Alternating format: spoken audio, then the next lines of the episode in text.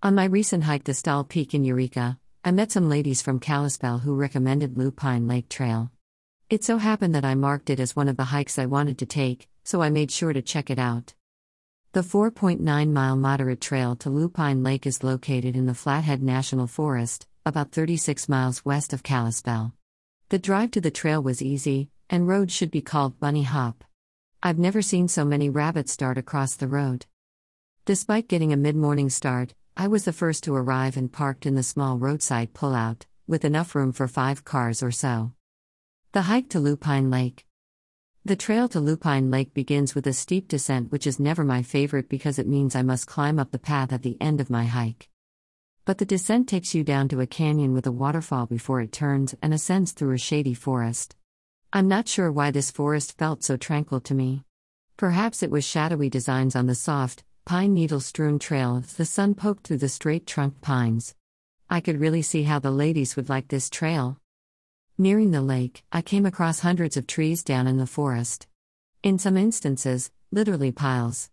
It was surprising to me, as the forest looked healthy, and several trees still towered above. I could only wonder if this was once a logging area. Soon I reached Lupine Lake, which was a little anticlimactic. It sat tucked within the evergreens with limited shore access, though the ducks had no problem enjoying the green waters.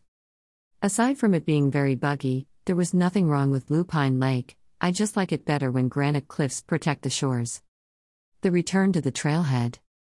It wasn't until I was halfway back to VANGO when I ran into a couple who peppered me with questions. Guy, is that your van down there? Me, yes. Girl, do you know how far Star Meadows is?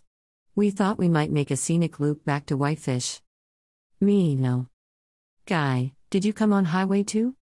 Me, I hesitantly nodded, yes, because I don't pay too close attention to road numbers. Guy, how far are we from the lake? Me, halfway. I wondered to myself if they noticed my Texas plates, because I felt like they were more familiar with the area than I was. I didn't even know you could loop around through Star Meadow and reach Whitefish.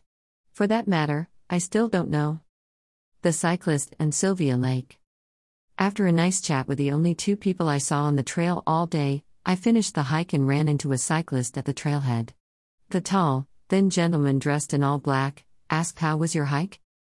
Out of breath from just climbing the steep grade, I replied, Great, but hot. While wondering how in the world he could be wearing all black. All I could think of was a guy I met in Washington on a mountain pass begging me for salt because it was so hot, and he had run out of water. I sent him off with salt and water. Me, how was your bike ride? How far will you go?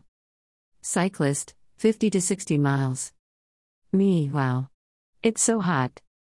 Cyclist, have you heard of Sylvia Lake? It's up the road about 5 miles or so. A little bit higher elevation, and you can take a dip. I thanked him and at least went exploring for a little bit. It was cooler up there, so I parked in the shade and took a nap, since I hadn't gotten much sleep the previous night. While the hotel's AC was delightful, its clientele was like a herd of buffalo. At least we got a reprieve from the heat wave. In fact, based on the vehicles in the hotel parking lot, three of us van lifers and RVers got a break from the heat. ETB?